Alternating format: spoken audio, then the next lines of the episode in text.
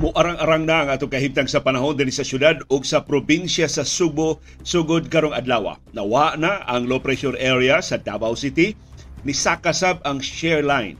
Di na ta maapektuhan din sa Cebu, sa Bohol, sa Negros Oriental o sa Siquijor.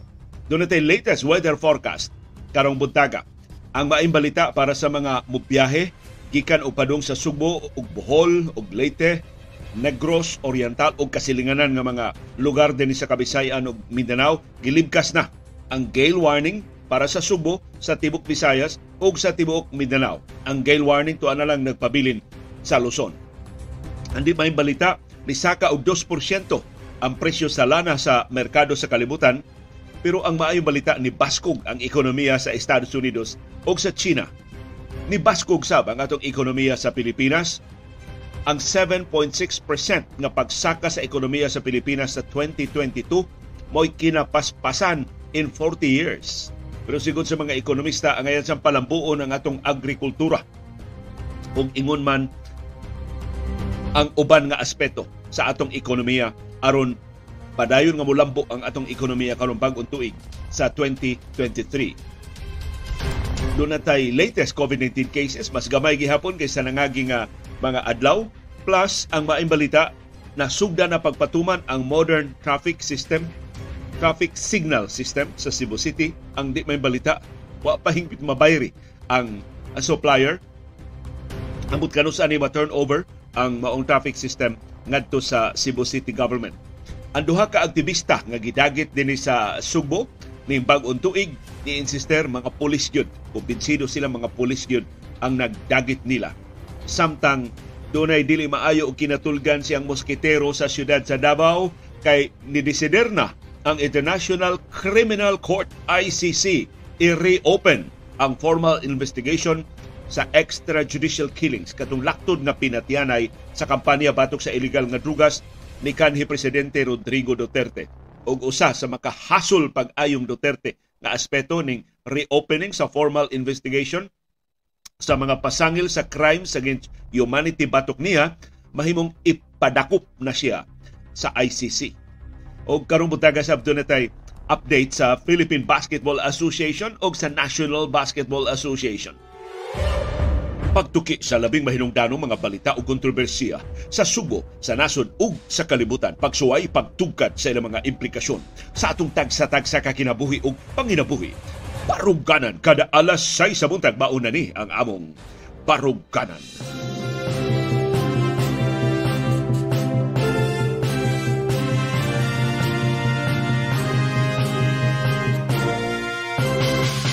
Live gikan diri sa Bukirang Barangay sa Kasili sa Konsolasyon, wa nay uwan, nipakita nagsugod ang adlaw sa pagbanag-banag karong higayuna, karong taud-taud pa ang atong sunrise, so technically banag-banag pa ning higayuna. Kumusta ang inyong pagbangon karong uh, buntaga? Wa nay uwan nga among nahiaguman diri sa amihanang Cebu, gisaaran ta ni PAGASA Visayas Director retired Oscar Tabada, do na nay sunny periods karong adlaw.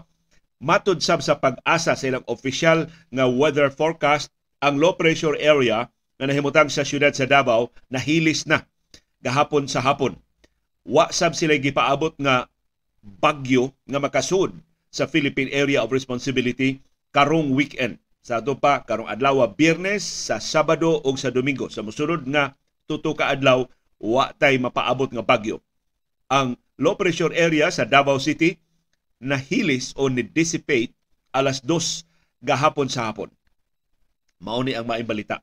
Laing maayong balita ang share line katong nagbukbuk nato og daghan kay uwan bisag wa nay L P A kagahapon sa hapon hantod na sa sayong bahin gabii, ang share line ni saka wa na makaabiktar sa ato sa Cebu, sa Bohol, sa Negros Oriental ug sa Siquijor. Tibuok Central Visayas nakalingkawas na sa share line.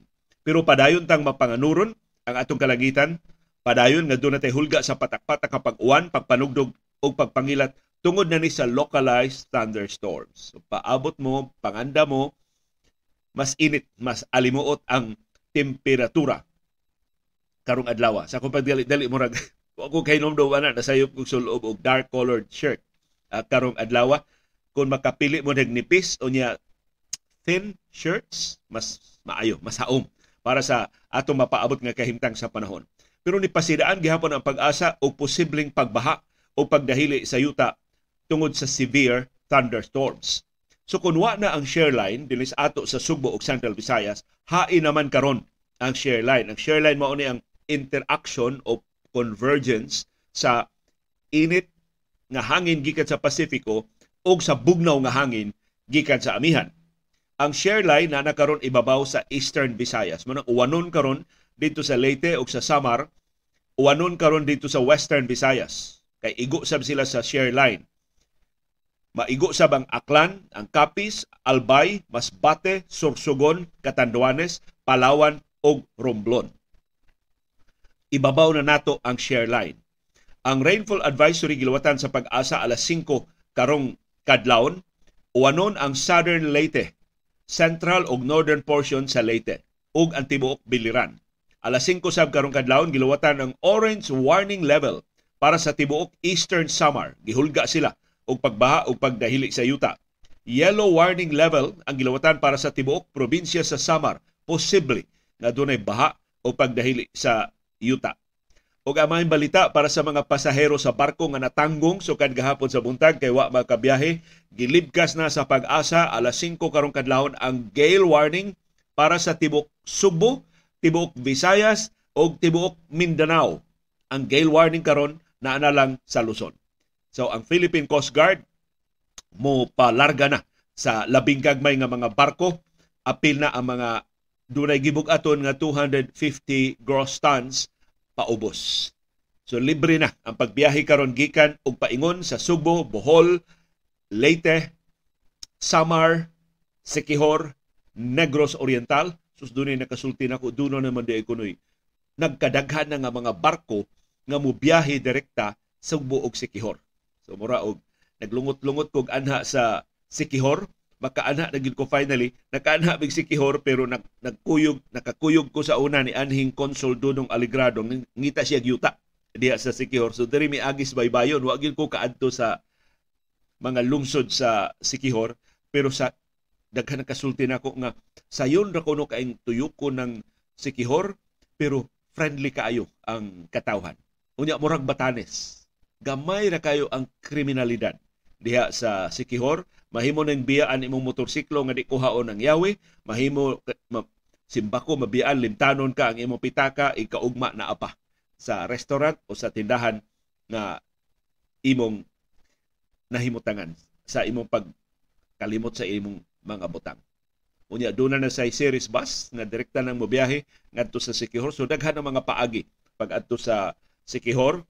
Pangitaan ninyo ang labing sayon nga paagi, ang labing affordable sa budget o labing haom para sa inyong estilo sa pagsuroy sa bakante ninyo nga mga adlaw.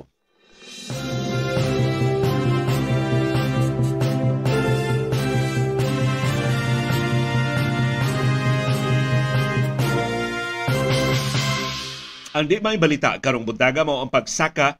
Gamay ra hinoon pero ni saka ang presyo sa lana sa merkado sa kalibutan. two porsyento ang saka sa presyo sa lana sa pagtapos sa trading sa adlaw Huwebes. Tungod ni sa expectations nga mosaka pagyud ang demanda sa lana tungod sa positibo nga economic data sa duha ka labing dagko nga mga ekonomiya sa kalibutan. Ang Estados Unidos ni pahibaw ni tidlom ang iyang joblessness. So mas gamay na lang karon ang mga Amerikanhon nga way trabaho og nisaka ang iyang ekonomiya. Maayo na balita gikan sa kinadak ang ekonomiya sa tibuok kalibutan.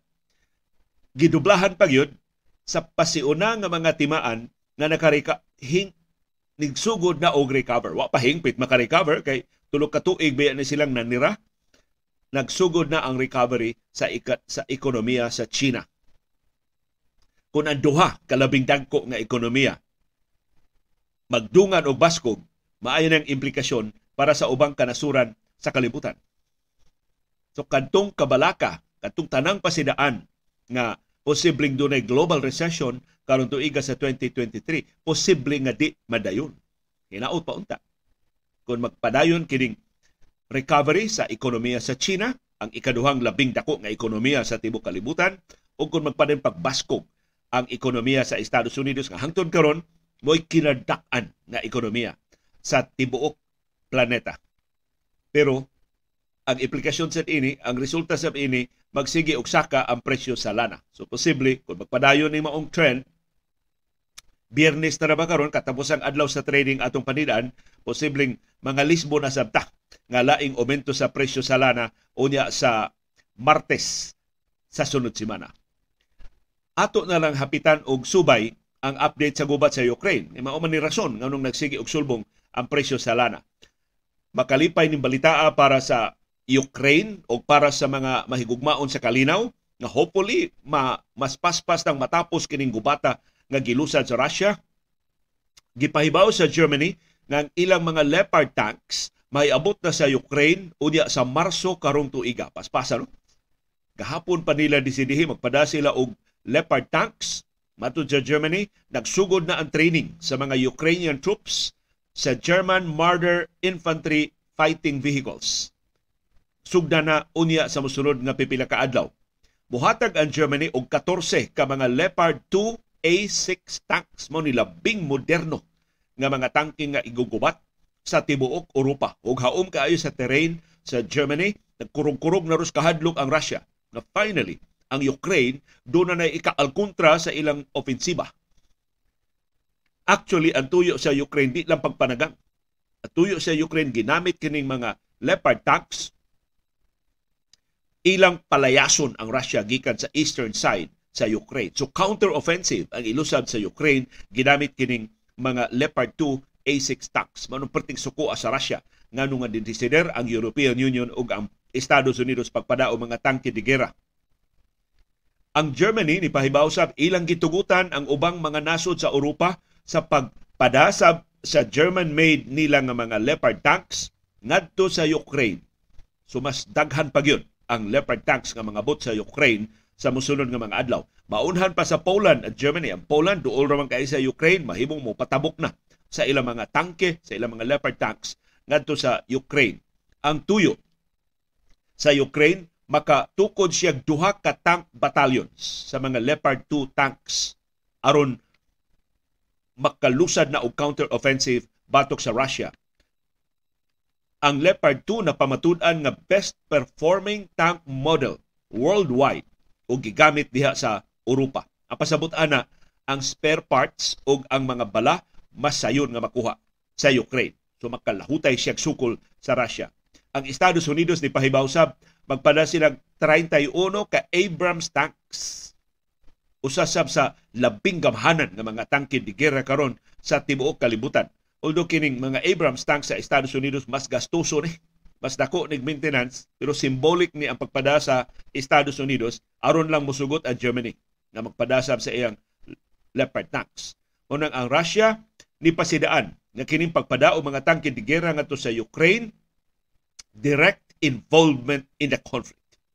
So susamar ko no, ng Estados Unidos ug ang European Union ni apil na sa gubat sa Ukraine o gubaws ang Russia sa posibleng paggamit na sa ilang mga armas nuklear. Pero naanad na magutain ni mga pasidaan sa Russia, pero ato lang panidaan sa musunod ng mga adlaw kung mo-escalate ba simbako ang gubat diha sa Ukraine or mutalaw ba ang Russia o moingon, sige, di lagi may kasakmit sa Ukraine, inyo na lang na. Bubiya na lang may. Tagi lang may og face-saving exit. So, aron dili hingpit mauwawan si Putin, si Vladimir Putin, ang pangu sa Russia. Kung kamaog diplomasya ang Ukraine o ang Estados Unidos o ang European Union, hatagan nila og face-saving exit. Aron dili hingpit ma-humiliated si Putin. Grabihan, no? Ato pang concern nga di mauwawan ang atong kontra aron nga matapos na ang panagsungi. Pero tinuod na ha, sa adlaw-adlaw nato nga pagpuyo kay kasagaran sa atong mga sangka, kasagaran sa atong mga away, kasagaran sa atong mga panagsungi tungod sa garbo. So kundi lang nato inudnud pakauwawan ang atong isig kataw, mahimong way dumtanay, mahimong way risbakay nga mahitabo.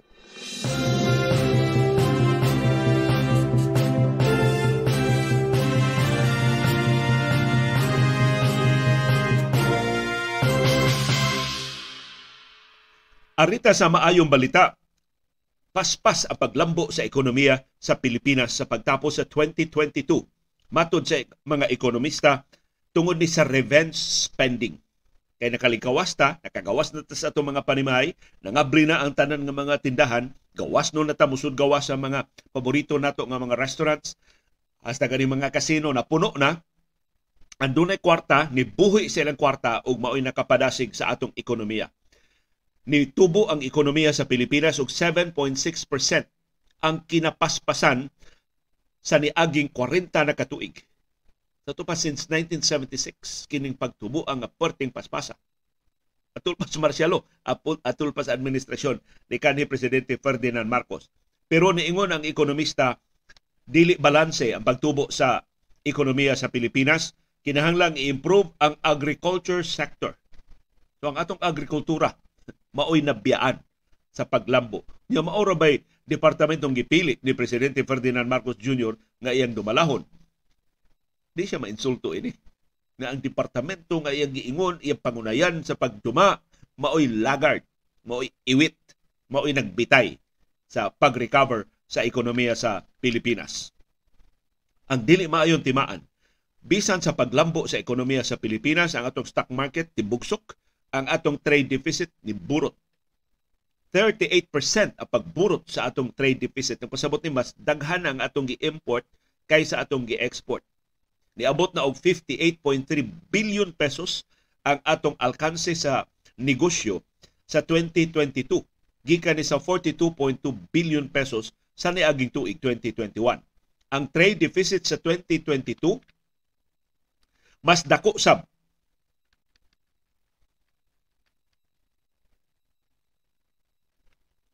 og five point six percent. Correction, mas dako sab sa twenty-four point six billion pesos nga na-record atong twenty twenty. So, perti dako agil sa atong trade deficit ning higayuna. Ang rason, mao ang pagburot pag-ayo sa atong importasyon. Ang atong import, niabot ng one hundred thirty-seven point two billion pesos. Ang atong export, ni saka og jutay, pero wa gid kasapar sa import, seventy-eight point eight billion pesos. Mao na hinungdan sa atong dako kaayo nga trade deficit. Hinaot matapakan na sa mga economic managers, mapangitaan o paagi na madugangan ang atong exports, maminusan ang atong imports. Aron balanse ang atong patigayon tali sa Pilipinas ug sa ubang kanasuran sa kalibutan.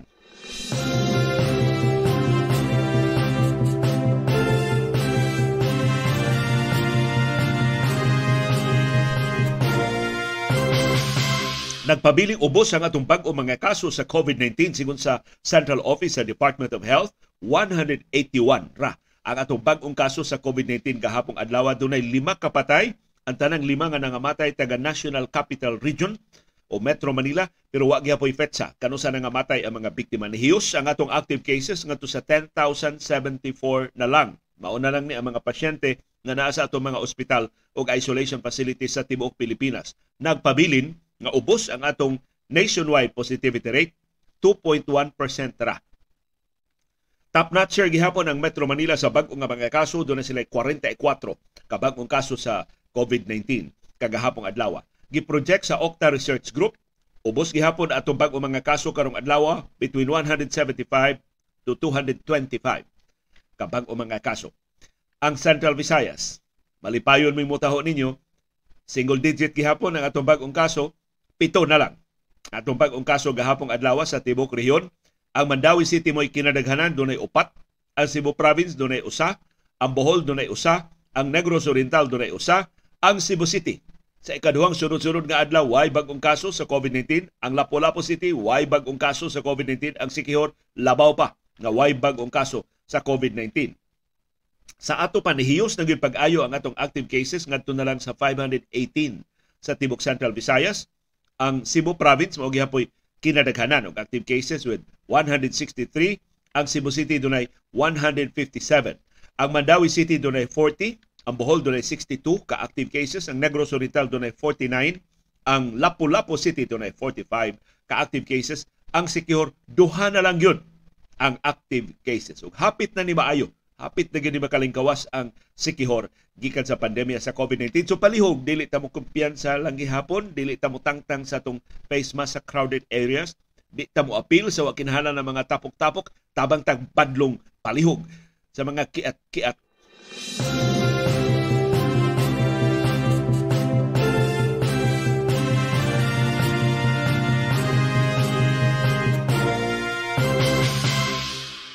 Ang good news, nagsugod na ang pagtaod sa moderno nga traffic signal system sa Cebu City. Gihulagway ni nga mao'y labing moderno sa tibuok Pilipinas kun dili man sa tibuok kalibutan. Amot ato pa ning i-verify, di ba ni palabi-labi sab ang istorya sa supplier. Ang bad news, wa pahingpit mabayri sa Cebu City government ang iyang moderno nga traffic signal system, so wa pa ma-turn over niya.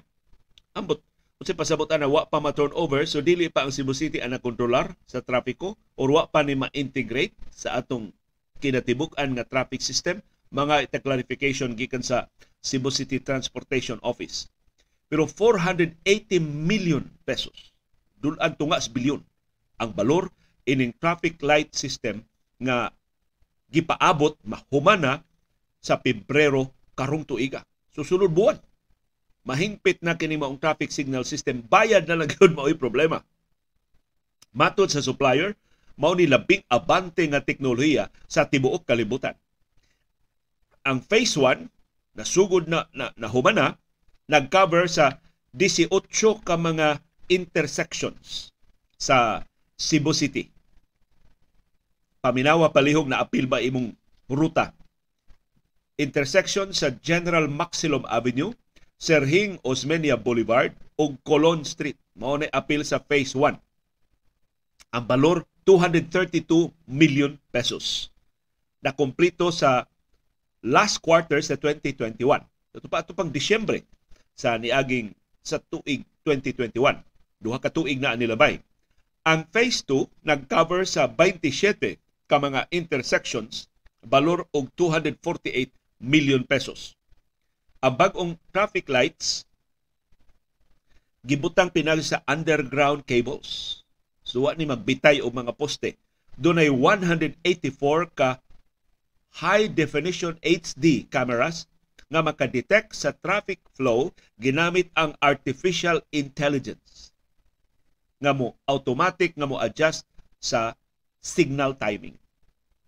So, lahi sa atong karaan nga sistema, katong Australian nga traffic signal system nga by the way maupay gigamit karon sa Cebu City government o sa ubang mga local government unit sa Pilipinas. Ang timbang man to. Kung naay ang sensor, kung naay mutamak sa sensor diasdan, na, na portion diasdan nga matamakan nga ring mga sakyanan, maoy mo prompt sa traffic signal system nanay nagpaabot ng mga sakyanan, i-change na ang light. Kini artificial intelligence. So kung yun, Bid- bidyuhan gyud ang mga sakyanan, pila nagadaghan ang mga sakyanan sa usa ka intersection, panahon na ba nga stop ning pikas aron maka-go ang lain nga lane o lain nga kadalanan sa maong intersection. Ang bag-ong sistema mo'y muusab, mo'y muilis sa Sydney Coordinated Adapted Traffic System. So mao ni ang SCAT system nga gitukod panahon pa ni Kanhi Mayor Tami Osmeña. Batan-on pa kay Tami Osmeña pagkatukod ini maong sistema o mao ni gigamit sa Cebu City for the last thirty-four years. Dugaya na ining sistema. Mao ni daghan na kay mga depekto. Kung mas moderno pa gani ang sistema sa siyudad sa Mandaue, pero kung ma-install na ni ang bagong sistema sa Cebu City, mas moderno pa ni kaysa Metro Manila o sa ubang kanasuran sa kalibutan.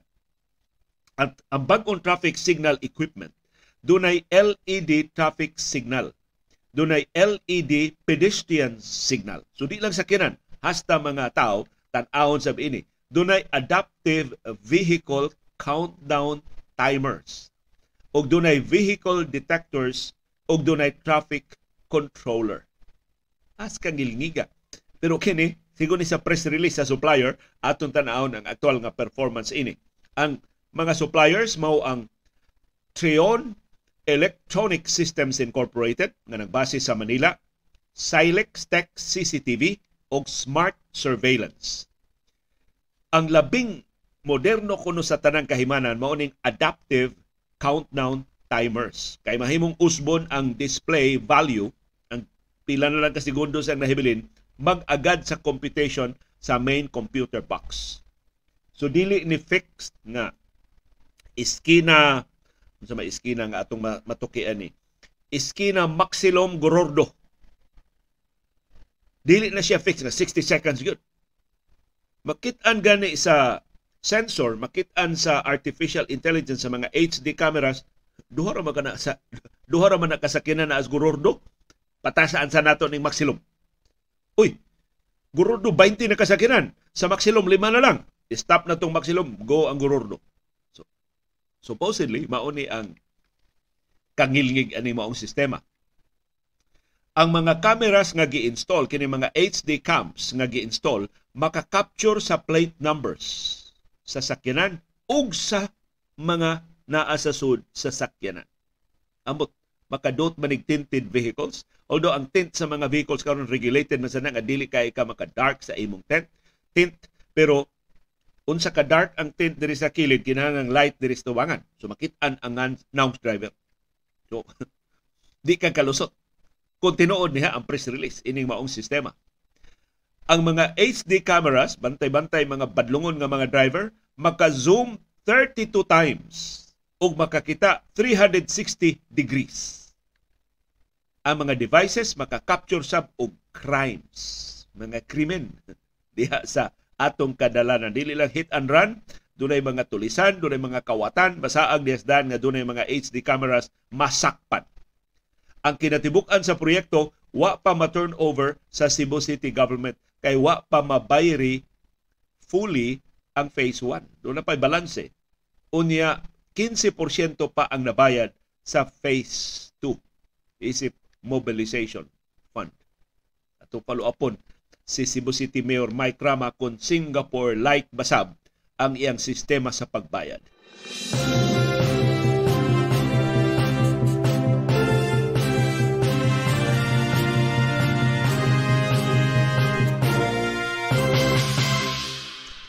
Finally, nag-press conference na ni atubang nas mga sakop sa media ang duha ka mga aktivista sa Cebu nga gidagit. Gikan silang nagbakasyon sa Mindanao, gidagit diha sa Pier Sais sa Cebu City. Ni-insister sila na kumbinsido sila nga mga pulis yun ang nagdagit nila. Si Dayan Gumanaw o si Armand Dayoha, managhigugmaay ni ng mga aktivista, nagbakasyon tanaw pag-adto sa ilang mga parente sa Cagayan de Oro City sa Northern Mindanao sa niaging Pasko. Pagbalik nila liwa sa bag-ong tuig, gidagit sila diha sa Pier Sais sa Cebu City. Nganong kumbinsido si Dayan o si Arman nga mga pulis o mga sundao ang nagdagit nila, kay diha kuno yung mga pulis sa pantalan atol sa insidente nilingiw lang. Way gihimo pagtabang nila bisag bira sila og gihansok sa ban, gihansak sa ban nga maoy ni dagit ni palayo nila gikan sa Pier Sais adto ning Enerogis. Nya gipakita sila balik dito nas Carmen five days later. Matod ni Dayoha na insulto ang ilang mga ginikanan kaysa dihang nidangup sa mga pulis, mura og ang mga pulis wa mohatag og importansya sa panghitabo. Giingnan pang ilang mga ginikanan sa mga pulis nga tinaling ng laag na to, tinang nagtaban to.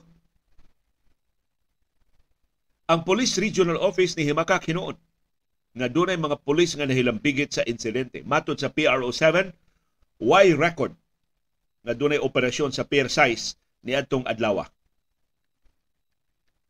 Muraog, hanap ang kapaingnan ining maong investigasyon kay ang mga pulis raman siya nang investigar sa mga pasangil batok nila.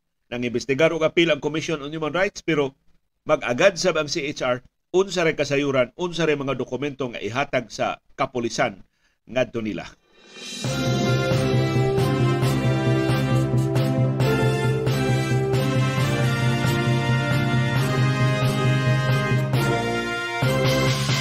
Hinaot dili sa makahanap kining formal investigation sa mga pasangil sa crimes against humanity batok ni kanhi Presidente Rodrigo Duterte.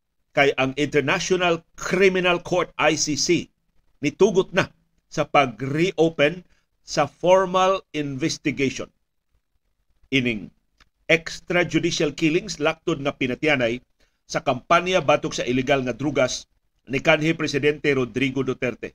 Kung mahinumduman gisuspenso ang investigasyon atong Nobyembre two mil diecinueve, human ang gobernong Duterte niingon nga ilang giri-examine ang gatusan ka mga kaso sa drug operations nga niresulta sa kamatayon sa mga suspitsadong drugista, sa mga kamot sa kapulisan, sa mga hitmen o sa mga vigilantes. Ang giangkon ra sa Philippine National Police nga nangamatay sa kampanya batok sa illegal nga drugas six thousand one hundred eighty-one. Pero ang United Nations o ang mga human rights groups nagduda kapin thirty mil ang nangamatay, wa lang ang kuna sa administrasyon. Apil sa nangamatay inosente nga mga sibilyan. Nga way bisan gamay kalambigitan sa illegal nga drugas, apil na itawon ang gagmay nga mga bata. Nakaplagansab sa pakisusi sa nagkalilaing mga human rights groups ang korupsyon nga dunay dakong kwarta katong pinatianay. Dunay bayad nga nadawat ang mga polis o mga vigilante groups nga nilaktod pagpatay sa gipasanginlan nga mga drugista. Ang prosecutor sa International Criminal Court nga si Karim Khan maoy niauhag formally sa pag-reopen sa investigasyon sa niagi pang tuig. Matud ni Khan, ang gobyerno ni Presidente Ferdinand Marcos Junior wa muhatag og ebidensya pagtabang sa in- sa investigasyon sa International Criminal Court. So, in effect, niingon si Khan, kining Marcos administration kun sabo ni sa Duterte ni tabang sa nagtabon sa mga kaso. Motong ang International Criminal Court sa ilang formal nga statement niingon ang ilang pre-trial chamber wa matagbaw sa investigasyon nga gihimo sa kapulisan ug busa i-reopen ang investigasyon. Mao ni sulti sa I C C. The various domestic initiatives and proceedings assessed collectively do not amount to tangible, concrete, and progressive investigative steps. Murag diplomatika nun yung pagkasulti, binuang ranang investigasyon des Pilipinas, di na tinuod nga investigasyon. Wa may matagbaw. Why klaro ang investigasyon sa Department of Justice. Di mo na, sa thirty mil ka mga kaso, pila rato yung investigasyon, fifty-six. Yung ipakapinan, gihimong three hundred. Pero ang mga nahilambigit, mga patrolman ra, wa gyud opisyal sa kapulisan nga naapil sa ilang giimbestiga. Kaya ang mga pulis naman siya nagpili sa mga kaso nga imbestigahonon. Karong bag-o, atong Nobyembre lang sa niaging tuig, dakong opisyal sa kapulisan ang nasakpan o gipriso karon na nagbutang-butang o mga ebidensya o ni-torture o duha ka teenagers na gipatay atol sa kampanya batok sa illegal na drugas. Wa pa tagahibaw, makonbikto ba ang maong nakonbikto na siya katong nadakpan kung ma dayon ba makonbikto ba sab sa kaso nga gipasaka batok niya. So dunay alas sais trenta y uno naman, dunay way tarong kinatulgan ambot nakatuog ba ni aging gabi si kanhi Presidente Rodrigo Duterte asa mang moskiteruha sa Davao siya karon na himutang.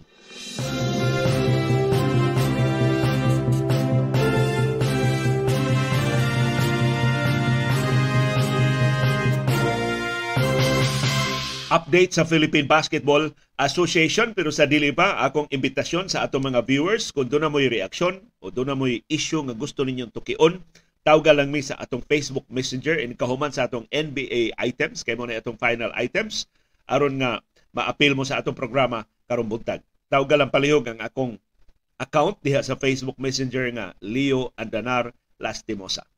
Aron nga pero andama na ng inyong telepono, andama na ng inyong camera nga aron makitaan mo sa atong programa sa inyong pag-interact karong uh, buntaga. Ang Converge ni daog batok sa Terra Firma kagahapong adlaw one thirty to one fifteen ang ilang bagong import nga si Jamal Franklin. Pertingil ngigag salida ni score og forty-two points sa labing una niyang duwa. Ug mao na nga ang Converge naka-score sa ilang ikaduha na sunod-sunod nga kadaugan. Samtang sa laing duwa ang Meralco ni daog batok sa Northport one oh seven to one oh two Dako na kiglabaw ang Meralco pero hapit sila maapsi sa Northport sa fourth quarter. May ganit na ka-recover sa tukma nga higayon. Ang Meralco duha na sab ang daog, wa pay pildi. Samtang ni ang schedule sa mga duwa sa National Basketball Association karong buntag sa atong oras din sa Pilipinas, alas otso y media karong buntag ang New York Knicks manung sa Boston Celtics. Nindot ning maong sangka sa higanting nga mga team sa Eastern Conference. alas otso y media sab karong buntag ang Detroit Pistons manung sa Brooklyn Nets. Sus, murag ni pakita na siyang karaang porma si Ben Simmons, doon na nabay kaabag si Kyrie Irving, samtang injured pa si Kevin Durant. alas otso y media sab karong buntag ang Chicago Bulls manung sa Charlotte Hornets, ang team gipanag-iya ni Michael Jordan. alas nuwebe karong buntag ang Cleveland Cavaliers manung sa Houston Rockets nga panguluhan sa Filipino-American ang batan-on nga si Jalen Green, rookie pa na sa Rockets, mao na ilang pangu. alas onse karong buntag ang Dallas Mavericks, panguluhan ni Luka Doncic manung sa Phoenix Suns. alas onse y media karong buntag katapusan ni duwa ang San Antonio Spurs manung sa Staples Center, ang teritoryo sa Los Angeles Clippers. Murag siya'y ang atong mga viewers karong buntaga. Daghang kayong salamat sa inyong padayon nga pagpakabana. Daghang salamat sa inyong pakigbisog, pagtugad sa mga implikasyon sa labing mahilungdanon ng mga paghitabo sa atong palibot.